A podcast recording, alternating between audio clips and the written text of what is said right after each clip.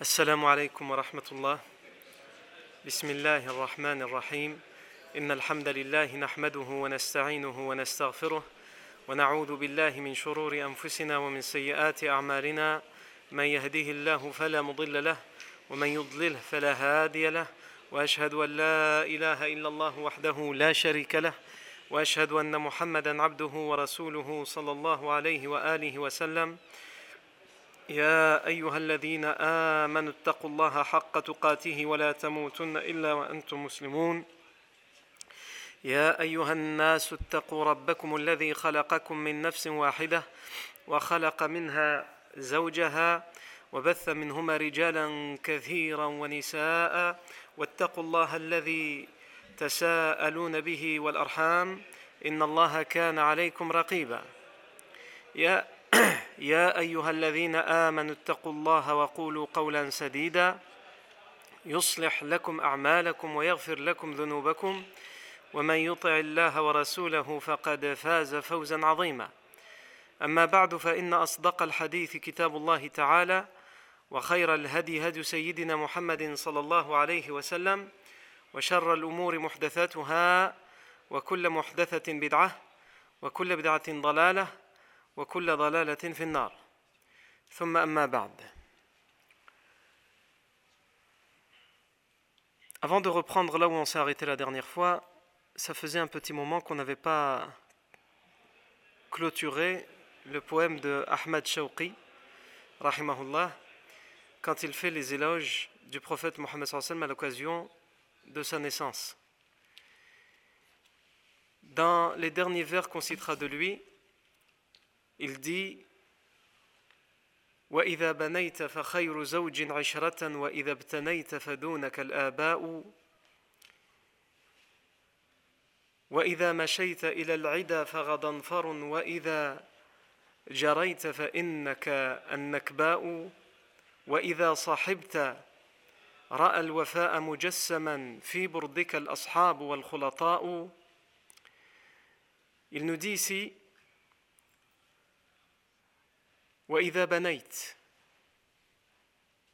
Ici, Waïda ça veut dire et si tu te maries. Lorsque tu te maries. Waïda banaita fa Et lorsque tu te maries, tu es le meilleur mari, le meilleur des époux dans ta façon de te comporter dans la vie conjugale. Et lorsque tu enfantes, lorsque tu es père, lorsque tu, es, tu as des enfants, tous les, tous les pères sont derrière toi. Il n'y a pas un père qui est meilleur que toi, tu es le meilleur des pères. نعم وإذا صحبت رأى الوفاء مجسما في بردك الأصحاب والخلطاء Et lorsque tu accompagnes, lorsque tu es ami, tu es compagnon de quelqu'un, وإذا صحبت رأى الوفاء مجسما في بردك الأصحاب والخلطاء On voit l'honnêteté, la loyauté dans ton vêtement. Qui le voit Tes compagnons et ceux qui se mélangent à toi, ceux qui te, qui te, côtoient, qui te côtoient. Ils voient en toi l'honnêteté. Quand tu accompagnes les gens, quand tu côtoies les gens, quand tu vis, il te suffit de vivre avec les gens pour que les gens voient ton honnêteté en vêtement. C'est comme si l'honnêteté était pour toi un vêtement. Cette honnêteté, cette, honnêteté, cette loyauté, elle t'embellit. Non. Ensuite, et si tu as un ennemi, s'il y a quelqu'un qui déclare son hostilité, que tu vas, tu marches vers lui, Tu marches vers lui, le radanfar ici c'est quoi? C'est un lion. Tu marches vers lui tel un lion. Et si tu cours vers lui, juste en marchant, on a l'impression de voir venir un lion. Par contre, si tu cours, فإنك النكباء النكباء je ne sais pas s'il y a son équivalent en français, mais pour vous expliquer, c'est quand il y a du vent, vous imaginez qu'il y a un vent qui part par exemple d'un côté, traverser ce vent et d'un coup, il y a un autre vent mais opposé, en plein milieu de, de ce vent. Le, le vent, ça fait comme un couloir en sens inverse pour, un, pour euh, la direction de l'autre vent, et qui est très fort, qui existe dans le, désert d'Arabie, qui est très fort, et les gens appelaient ça nakba. Et donc, dans le, poème, dans, le poème, dans, le, poème ici, il dit quoi? Il dit Si quelqu'un te déclare son hostilité, que tu, que tu marches vers lui, tu es tel un lion. Par contre, si tu cours vers lui, tu es tel nakbal, ce vent qui va à contresens et qui fait peur à tout le monde, qui est capable d'aller à contresens, un petit vent qui est capable d'aller à contresens du vent euh, ambiant. Naam. Et il termine par dire وفي كل نفس من سطاك مهابة ولكل نفس في نداك رجاء. Et dans chaque âme, chaque personne, من سطاك مهابة. السطا, c'est le pluriel de satwa, c'est-à-dire l'autorité. Chaque personne, face à ton autorité, ça inspire le respect, yani, est inspiré par le respect. Elle n'ose pas faire quoi que ce soit. Elle craint et elle respecte ton autorité. Chaque personne, du monde entier, quelle qu'elle soit.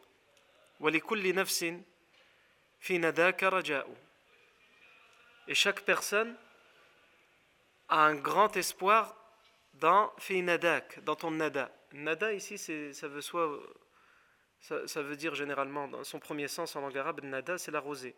La rosée du matin, les gouttes humides qui se déposent sur les plantes le matin. c'est ça nada. Mais ici, les poètes l'utilisent, nada, soit pour parler, quelquefois ils parlent de la pluie, de l'abondance, de la générosité, et ici c'est pour parler de la générosité du professeur Hassan, c'est-à-dire et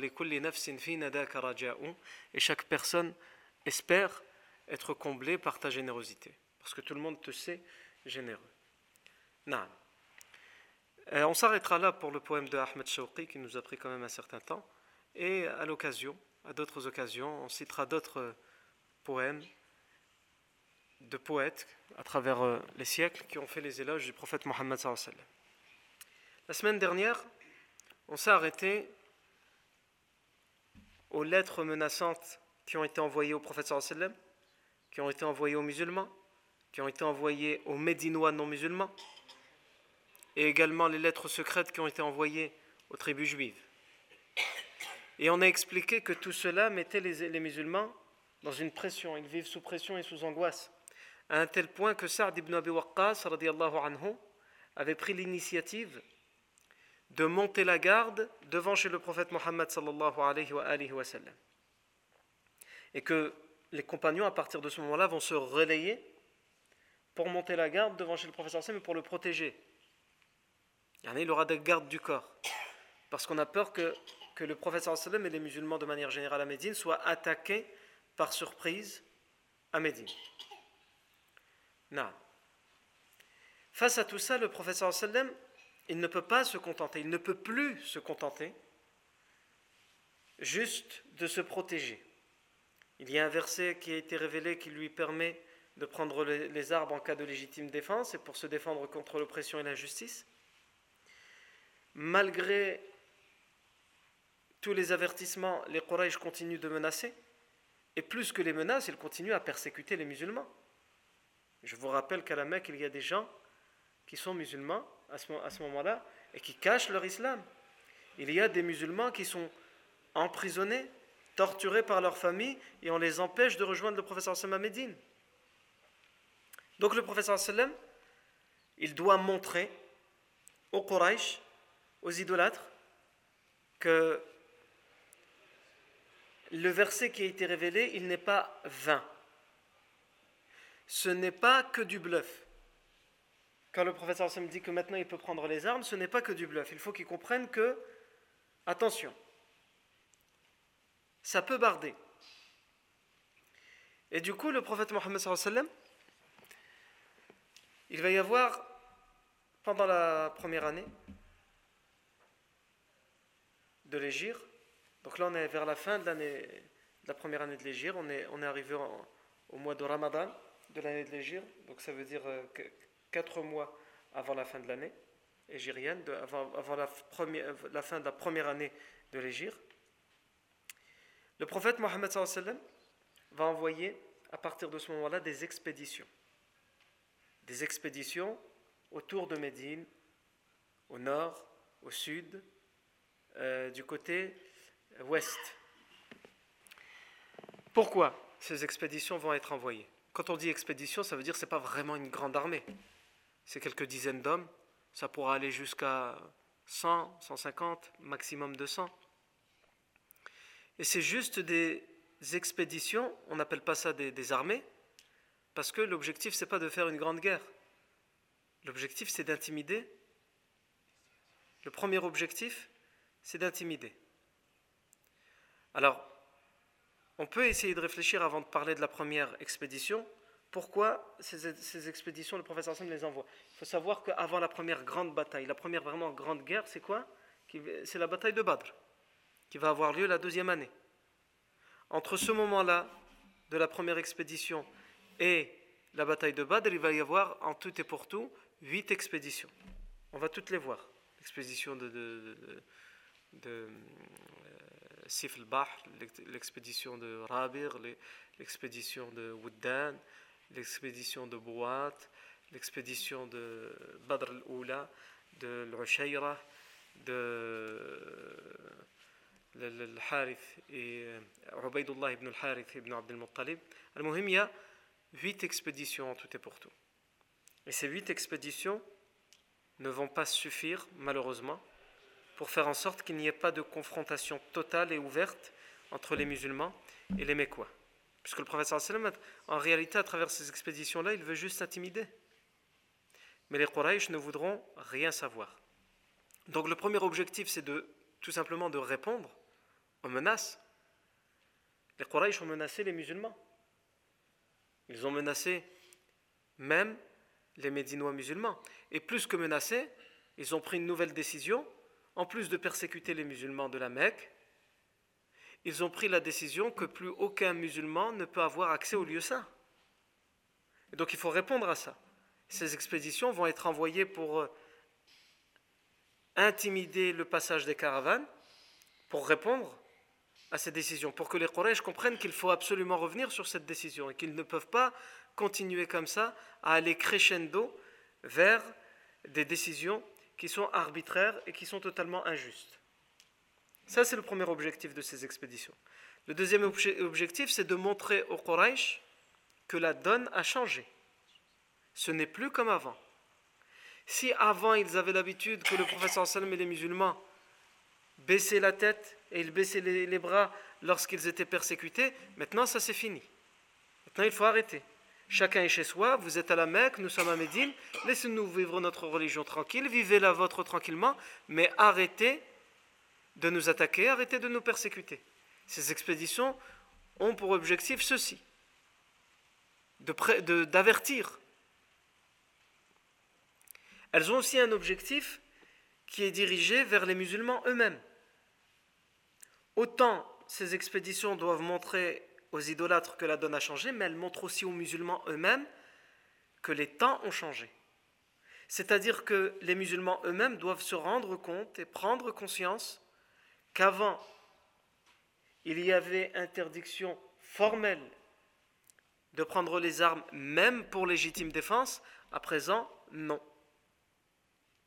Il faut les habituer à cette nouvelle donne ces expéditions, ça, leur permet aussi de s'entraîner, puisque pendant 13 ans, ils n'ont pas eu à faire de guerre ni à combattre qui que ce soit, donc ils n'avaient pas à utiliser les armes.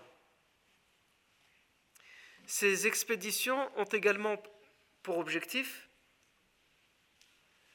de montrer aux Médinois non musulmans qui avaient tenté de se rebellés, comme on l'a vu la semaine dernière, à cause des lettres menaçantes qu'ils avaient reçues. Ils avaient voulu chasser le professeur Sam. Le professeur Sam avait réussi à les convaincre à, garder leur calme et à rentrer dans l'ordre et à revenir vers le pacte qu'ils avaient conclu, le pacte d'harmonie et le pacte de non-agression. Ces expéditions, elles ont aussi pour objectif de les impressionner et de leur dire Certes, nous avons, été obligés de quitter la Mecque, nous étions pacifistes, etc. Mais ici, à Médine, ce ne sera plus comme ça. On ne va pas indéfiniment être expulsé de demeure en demeure parce qu'on nous refuse le droit d'appliquer notre religion sereinement. Donc c'est aussi pour intimider les Médinois non musulmans, comme Ubay ibn Saloul et d'autres. Ces expéditions ont également pour objectif de d'essayer de, mettre un nouvel ordre dans le désert de Al-Hijaz, dans le désert d'Arabie. Alors que jusque-là, toutes les tribus arabes connaissaient les Quraysh comme étant la superpuissance parmi toutes les tribus, et que les musulmans étaient des, renégats pour euh, les tribus arabes, des marginaux, des gens qui étaient totalement persécutés, qui n'étaient même pas capables de se défendre. Depuis que les musulmans sont arrivés à Médine et qu'ils ont mis en place un État, il faut qu'il y ait un écho chez les Bédouins, dans le désert, dans toutes les tribus, qu'on entende parler de cet État, qu'à présent, il y a un équilibre des forces. Et il faut que les Quraysh en prennent conscience autant que les autres tribus arabes. C'est-à-dire que le prophète sallam essaye de mettre en place, avec cette stratégie, un équilibre des forces. Il ne veut pas aller jusqu'à une guerre totale avec les Mécois. Ce n'est pas l'objectif. L'objectif, c'est de dire, si vous, vous êtes craints, alors nous aussi, nous devons être craints. Si vous voulez nous faire peur à nous, et certes, Certes, ils font attention, les musulmans, puisqu'ils prennent, ils montent la garde devant le prophète ils se méfient. Les compagnons, comme Aïcha l'a raconté, comme on l'a dit la semaine dernière, ils dormaient avec leurs armes pendant cette période-là. Eh bien, c'est pas que d'un côté. Vous aussi, vous n'allez plus être tranquille. Il faut qu'il y ait cet équilibre de force. Et généralement, dans l'histoire de l'humanité, on se rend compte que malheureusement, malheureusement, la paix dépend souvent de ça, d'un équilibre de force. Quand il, y en a un qui est très fort et l'autre qui est très faible, ou en tout cas qui laisse paraître qu'il est très faible, le plus fort mange le plus faible. Le plus fort refuse de donner les droits aux plus faibles. Par contre, quand il y a un équilibre des forces, eh bien, chacun se craint ou chacun se respecte. Comme il y a eu pendant des années et des années, après la Seconde Guerre mondiale, on a appelé ça la guerre froide. Guerre froide parce qu'il n'y avait pas vraiment de guerre ouverte entre le monde soviétique, le bloc soviétique, et le, monde capitaliste euh, des États-Unis. Il n'y avait pas vraiment de guerre ouverte, mais on appelait ça une guerre froide parce que c'était une guerre économique, c'était des menaces aussi, c'était sur le point de se faire la guerre, comme l'affaire de Cuba où c'était même sur le point d'utiliser la bombe atomique. Et donc chacun craignait l'autre et faisait attention. il se dit attention, je ne peux pas aller plus loin parce que j'y vais plus loin, lui aussi va plus loin. Par contre, si un des deux était très faible, n'avait pas la bombe atomique, n'avait pas les armes, etc., sans aucun doute, que ce soit l'un ou l'autre, il aurait mangé le plus fort, aurait mangé le plus faible. Pourquoi? Parce que malheureusement, l'être humain, il refuse d'être, d'être tout simplement bienfaisant, comme la religion nous le demande, envers son prochain, qu'il soit fort ou faible, de lui donner son droit. Malheureusement, c'est toujours la loi de la jungle et la loi du plus fort.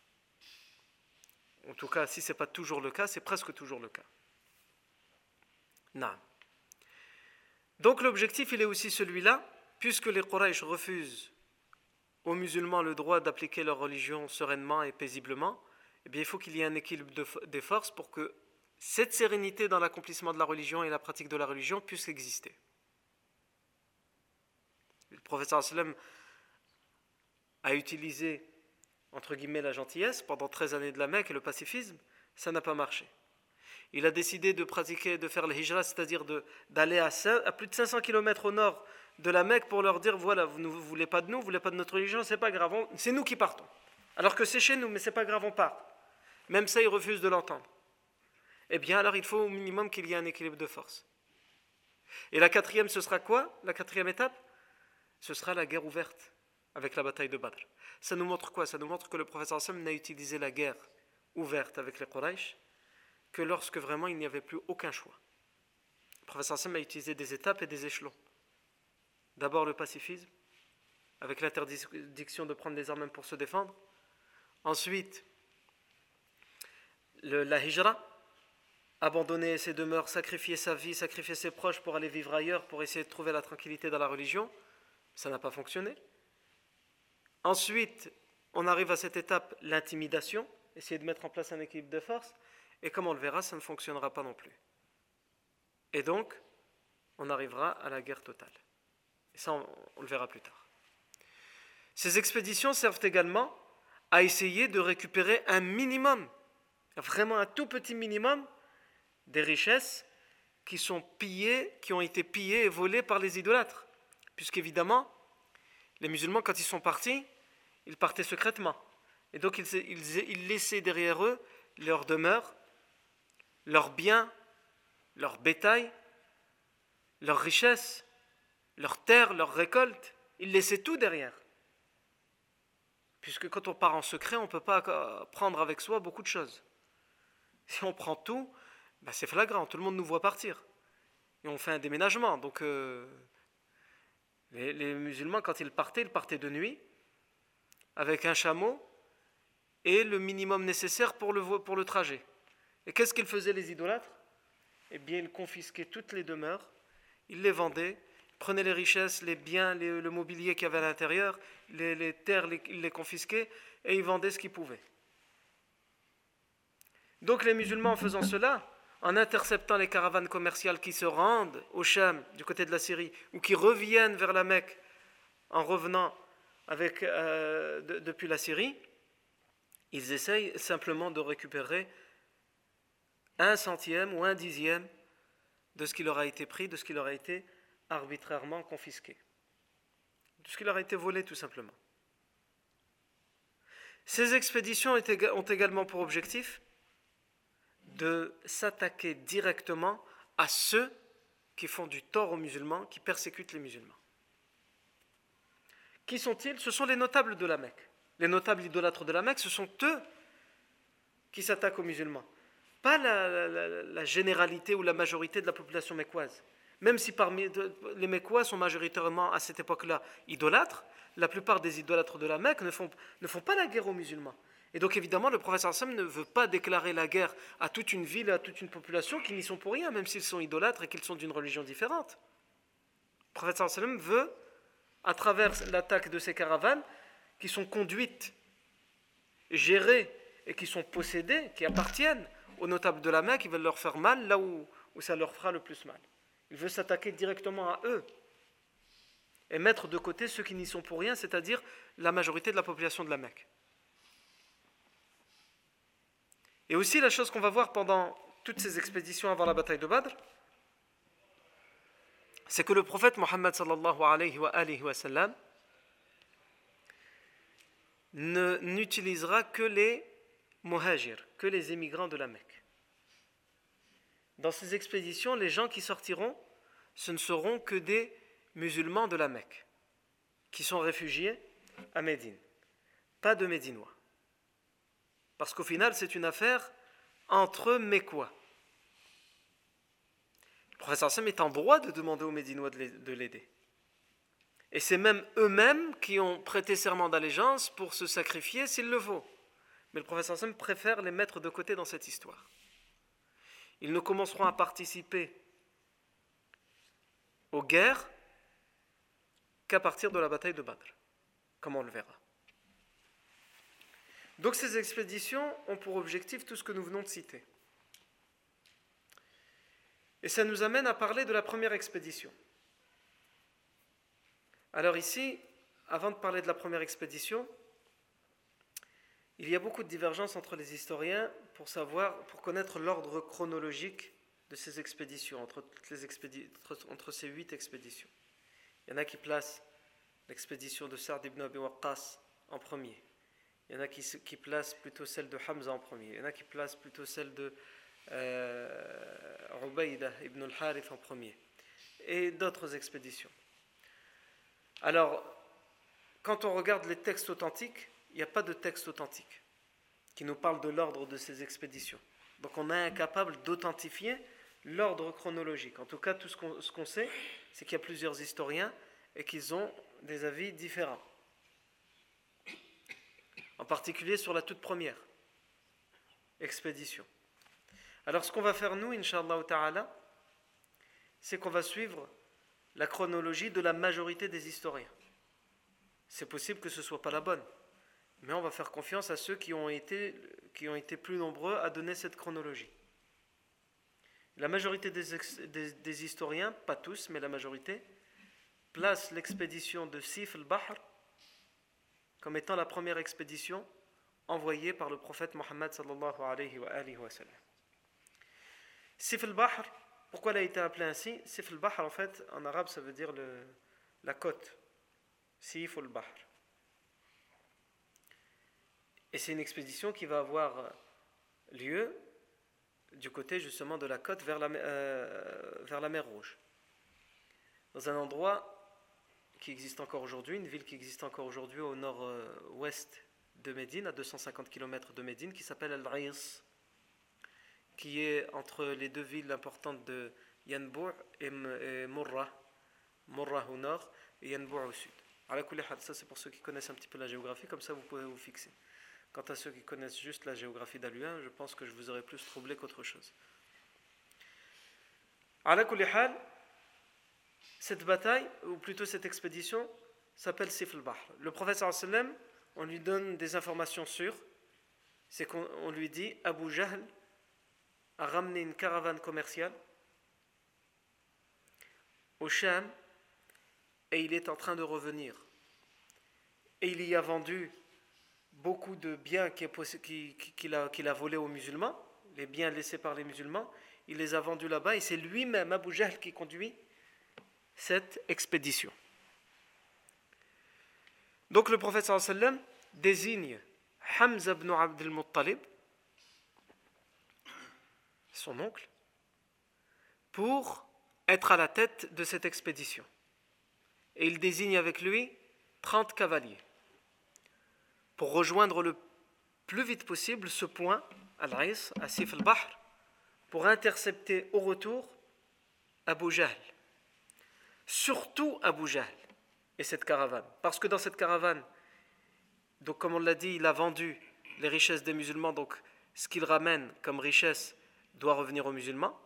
Et en plus, Abu Jahl, c'est lui qui a pris la décision d'interdire depuis peu l'accès au lieu saint à tous les musulmans, qu'ils soient originaires de la Mecque ou qu'ils soient originaires de Médine.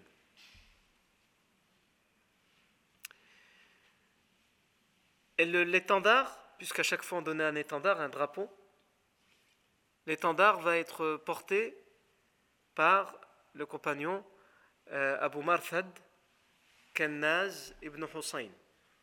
Abu Marthad Kannaz ibn Hussein, c'est un compagnon qui est peu connu, à propos duquel on n'a pas beaucoup d'informations. Abu Marthad Kannaz ibn Hussein, c'est euh, un compagnon qui, donc comme on l'a dit, va porter l'étendard ici. On dit de lui qu'il a été, qu'il était le juge pendant la Jahiliya euh, pour, les Jahilites et qu'on le désignera par la suite aussi euh, juge, qadi, puisqu'il va vivre longtemps, il, mourra pendant le califat d'Abu Bakr Siddiq après la mort du prophète Mohammed Abu Marthad Kannaz ibn Hussein fera également partie des, des, des, des qui vont participer à la grande bataille de Badr, lui et son fils. Quant à Hamza ibn Abd al-Muttalib, vous le connaissez. Hamza ibn Abd al-Muttalib, c'est l'oncle du prophète Mohammed et c'est celui dont on disait à son sujet qu'il n'avait pas peur de chasser le lion dans le désert pendant la nuit et qu'il était capable d'abattre un lion seul. Avant, il y avait juste les flèches, les lances et les épées. Hein. Donc, euh, quelquefois, on était obligé de faire un face-à-face avec euh, le lion. Parce qu'aujourd'hui, on entend, bah, commencer à battre. Commence pas à t'imaginer, bah, il suffit de prendre un revolver. Ou Ça n'existait pas encore. Non. Hamza ibn Abdel Muttalib, on se rappelle de sa conversion, on l'avait raconté pendant la période euh, mécoise.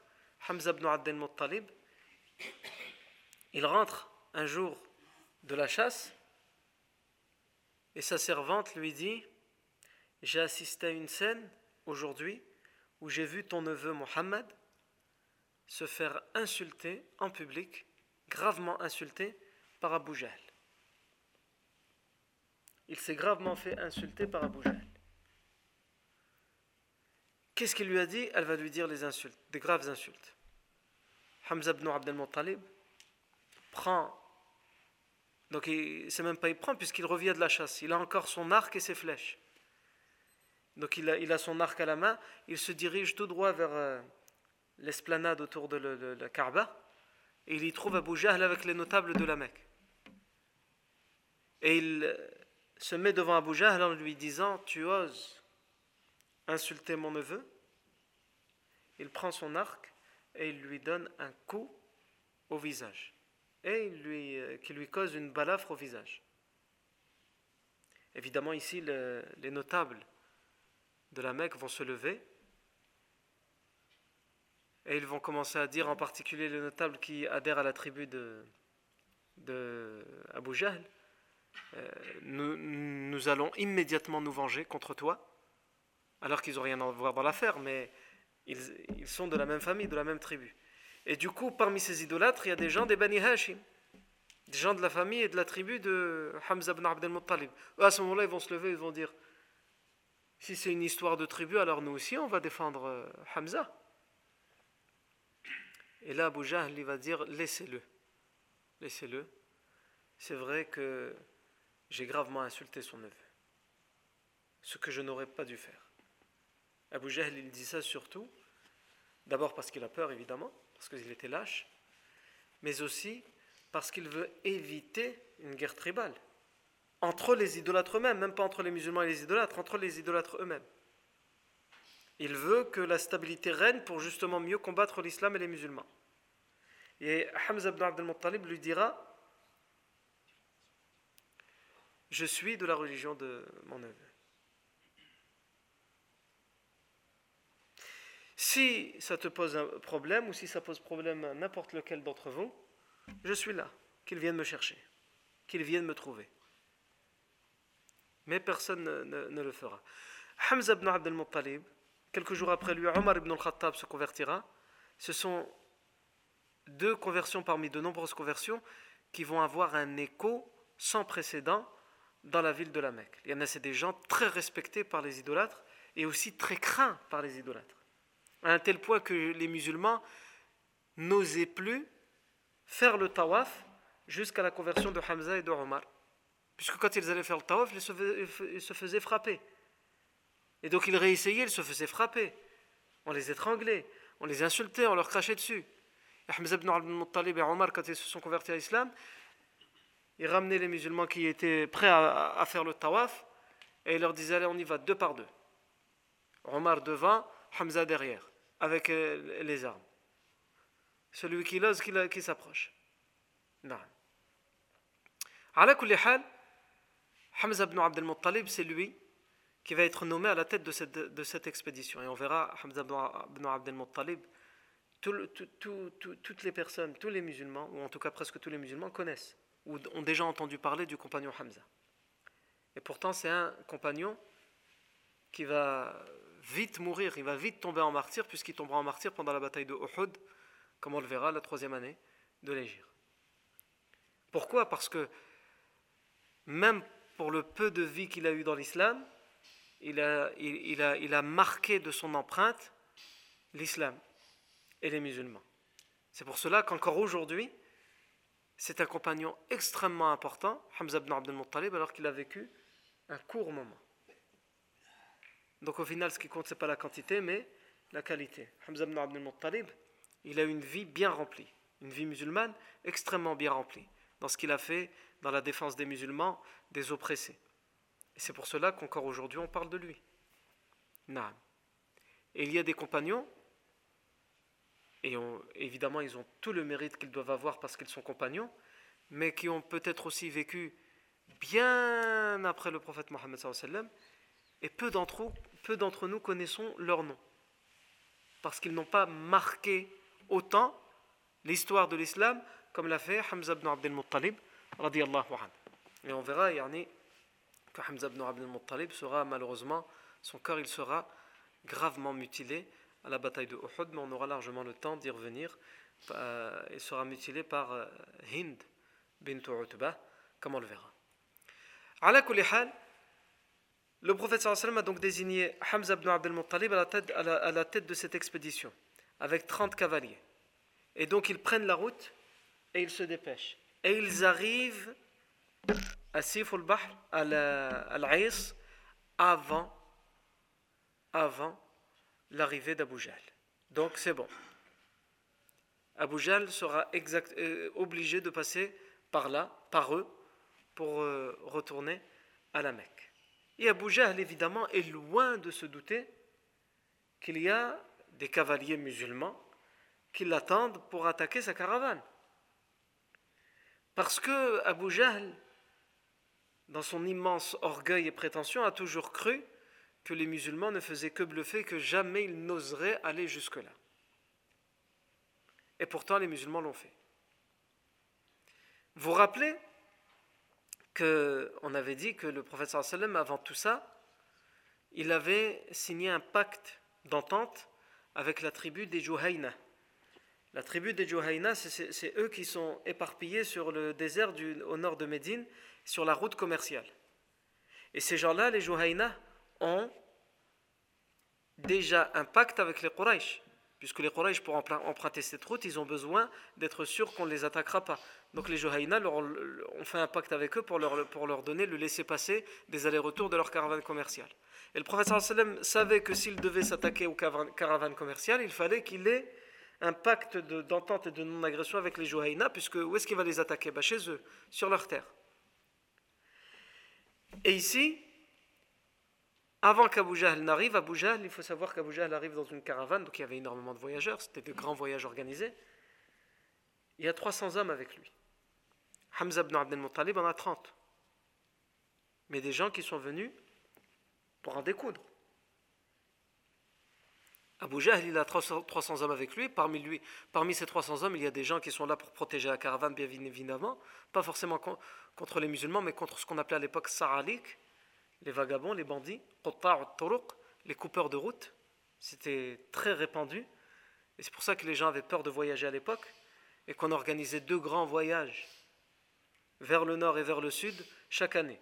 Qu'on appelle euh, dans une sourate à cité sur la shita wa la, la rihla, le, voyage d'hiver et le voyage de l'été. Un qui allait vers le Sham et un qui allait vers. Alors ça ne veut pas dire que les gens ne voyageaient pas en dehors de ça, mais c'était à leur risque et péril.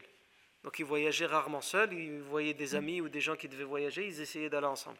Mais sinon, vraiment, les voyages organisés les, les plus sûrs, c'était ceux-là. Alors qu'aujourd'hui, nous, les voyages euh, sécurisés, c'est euh, des dizaines, des centaines, euh, voire des, milliers par jour dans le monde entier. Quand tu voyages en avion, tout est sécurisé, tout est, tu fais des, centaines de kilomètres, des milliers de kilomètres, et c'est un voyage organisé. Donc on ne se rend pas compte quand on parle des voyages de l'époque, ça n'a plus rien à voir. Tu prends le train, tout est organisé, tout un voyage organisé, sécurisé. Tu prends le bus, la même chose. Non. À l'époque, c'est toi et le désert, en dehors de ces deux grands voyages organisés. il y avait des coupeurs de route, ce qu'on appelait, comme on a dit, Sa'alik ou le Qutta' Turuq. Et les gens étaient terrifiés par eux parce qu'ils les laissaient sans rien dans le désert pour les plus gentils d'entre eux. Ceux qui avaient un peu d'humanité, ils prenaient tout, les chevaux, l'argent, la nourriture, et leur disaient débrouille-toi. Ça, c'est ceux qui étaient humains, mashallah. Quant aux autres, ils prenaient tout et ils les tuaient. Donc ils n'étaient même pas sûrs d'avoir la vie sauve.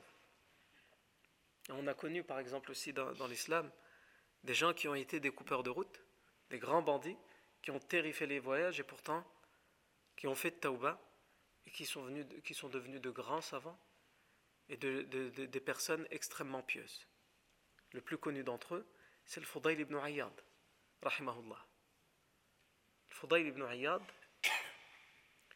euh, pendant l'époque des Tabi'a Tabi'i, il, il était un coupeur de route.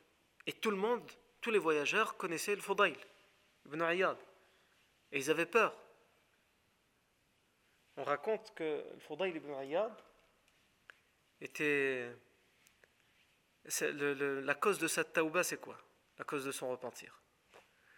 Pourquoi il a changé de vie? Tout simplement parce qu'il il était ça a commencé par, l'histoire avec une fille. Il est amoureux d'une fille. Il est amoureux d'une fille et évidemment euh, c'était interdit. Cet amour était interdit. Donc quand il devait la rejoindre, il attendait la nuit et il grimpait pour passer par la fenêtre. Peut-être que ça rappelle des choses à certains, je ne sais pas. Al-Muhim, évidemment, il ne peut pas passer par la porte parce qu'il va se faire euh, trucider par les parents. Par, euh. Donc, quand il avait rendez-vous avec elle, il attendait que tout le monde dorme dans la maison et elle l'attendait à la fenêtre. Elle ouvrait la fenêtre et il, escaladait. C'était en plein milieu de la nuit. Et un voisin était en train, en plein milieu de la nuit, de prier. Et il lisait le Coran. Il priait, il faisait des veillées cette nuit-là en prière et il lisait le Coran. Et alors qu'il escaladait pour arriver à la fenêtre, il entendait la récitation et il a entendu en particulier ce verset qui a été lu par cette, par cette personne pieuse qui faisait la prière la nuit en pleurant. Ce verset qui dit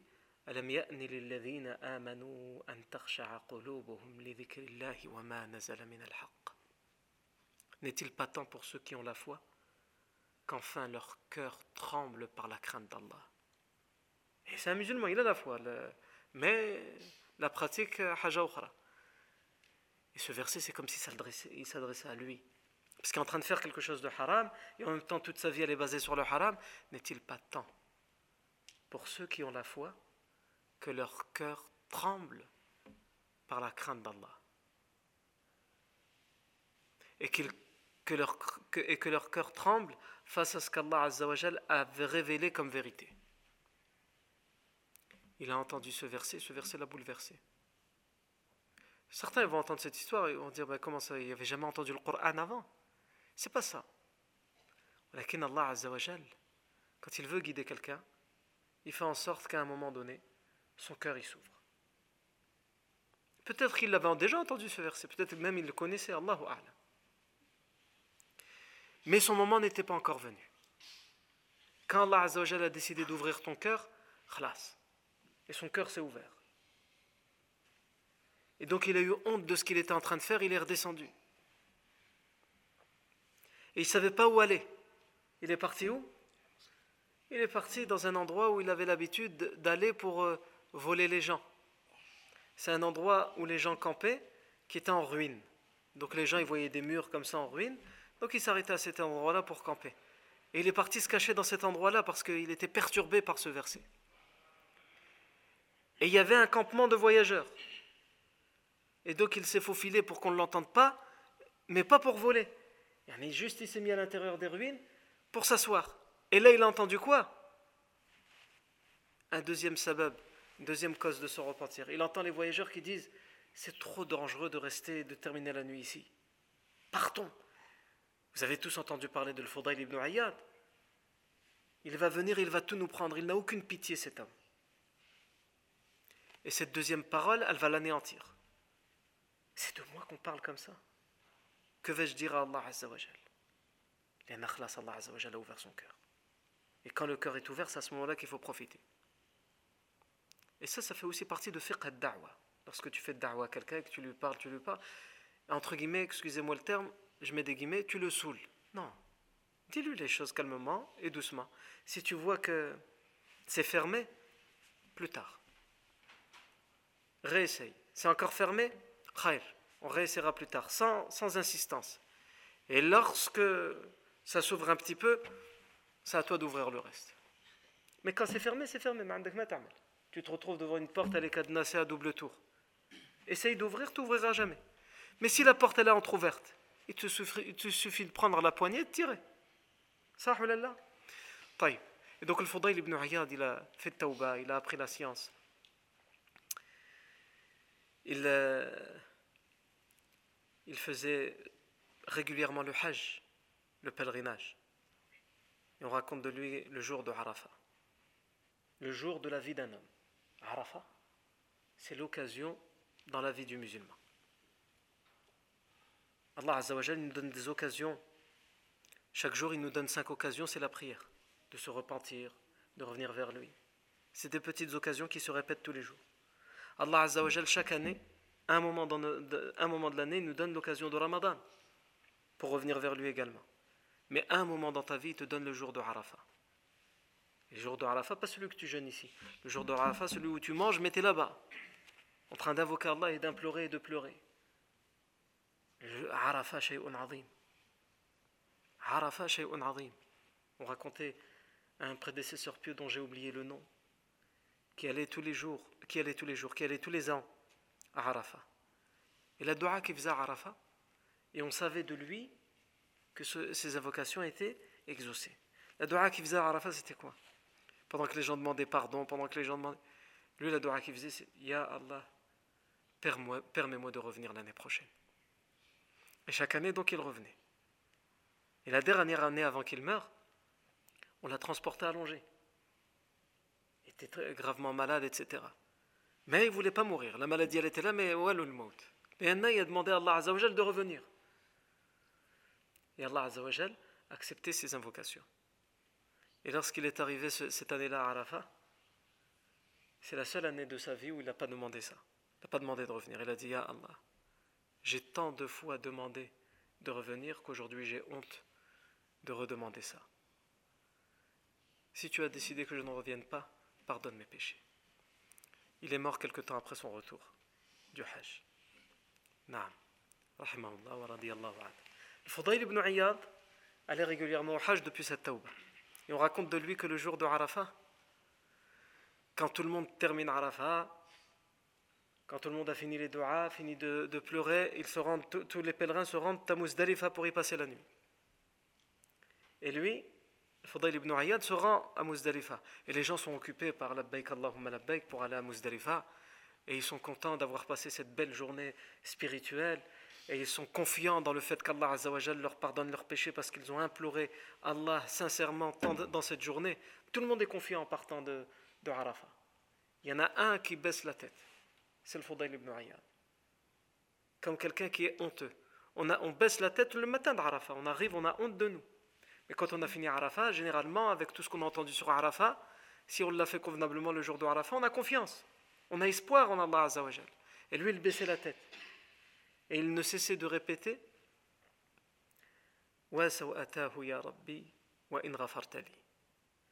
Honte à moi, mon Seigneur, quand bien même tu m'aurais pardonné. Il se rappelle de son passé. Honte à moi, mon Seigneur, quand bien même tu m'aurais pardonné. La confiance en Allah, qu'Allah lui a pardonné, il l'a. a ça c'est un devoir du musulman d'avoir espoir qu'Allah le, le pardonne. Donc il dit, quand bien même tu m'as pardonné, c'est-à-dire il a l'espoir. Mais honte à moi quand même. Honte à moi pour tout ce que j'ai fait. Honte à moi pour ne pas m'être repenti plus tôt. Naam. Du coup, j'ai oublié pourquoi je... Donc Abu Jahl arrive avec 300 hommes. 300 hommes. Et ici, vous n'oubliez pas qu'on est dans la campagne, dans le désert qui est euh, habité par la tribu des Juhayna, qui ont un pacte à la fois avec les Quraysh et un pacte avec les musulmans. Le prophète, le Hamza ibn Abdel Muttalib, il arrive donc à Sif al-Bahr. Et un chef de la tribu Juhayna le voit arriver. Il va à sa rencontre. C'est le Majdi ibn Amr al-Juhani, qui d'ailleurs, il va participer à la bataille de Badr. à ce moment-là, il n'est pas musulman. Il a juste signé un pacte de non-agression avec les, musulmans. Donc il va aller euh, à la rencontre de, de, de, Hamza, il va leur dire Qu'est-ce qui se passe? Qu'est-ce que vous faites là? Hamza ibn al-Muttalib, il est confiant, il est, sûr de soi. Les ils ont un pacte de non-agression avec eux. Il lui dit eh Écoute, nous savons que nos richesses ont été transportées au Sham, elles ont été vendues. Et Abu Jahl est en train de revenir, et en plus, c'est lui qui a pris une décision grave d'interdire l'accès au lieu saint à tous les musulmans, qu'ils soient mécois ou non. Donc je l'attends pour soit il nous livre la caravane, soit nous le combattrons. Et Majdi ibn Amr al-Juhani essaye entre guillemets de raisonner Hamza ibn Abd al-Muttalib, vous ne pouvez pas faire ça. On a un pacte. Oui, euh, khlas, on a un pacte, mais j'essaye de te convaincre. à ce moment-là, Abu Jahl arrive. Et il se rend compte qu'il y a des hommes qui lui coupent la route.